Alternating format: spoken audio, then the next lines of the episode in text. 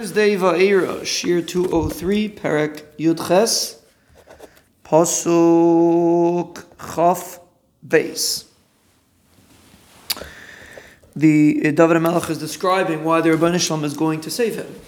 Kishamarti Darche Hashem, because I guarded the paths of the Ribono Shel Olam, V'loy Roshati Me'aloikai, and I did not do rishus from what the Ribono Shel Olam does not want me to do. So the first part is Darche Hashem. Darche Hashem means the path of the Ribono Shel Olam. It's not necessarily a specific mitzvah. It's a mahalach in life. I guarded the paths of HaKadosh Baruch Hu.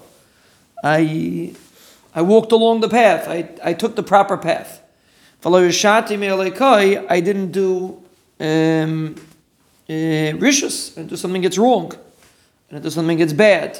Me'alekai, me'alekai is an interesting word, and he means, Pashtus, he means to say that I had the understanding that the Ribono Shel Olam Alekai, and therefore I didn't do Rishus. It means the reason why a person should not be doing something wrong is not because he's going to get banged over the head, but because he feels like the Ribono Shel Olam Alekai, the Ribono Shel Olam takes care of me, and therefore how could I betray him? How could I do this terrible thing? So these are two aspects that David HaMelech says that earned him a Yeshua.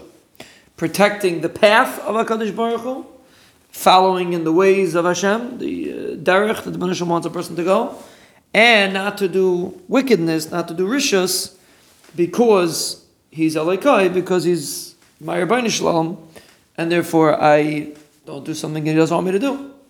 And it's specifically by rishus because sometimes rishus, you know, doesn't you, we, we many times associate rishus with bin adam lachaveri, but there's also rishus bin adam laMakom too. A person does something that's wicked, so something it's bad. So something something is bad. Sometimes a person will over a person should overcome with the attitude of Elikai, and that's David Melech's point that when a person when he understood when he was living with the concept of Elikai, he didn't do what's considered rishus in the eyes of Hakadosh Baruch Hu.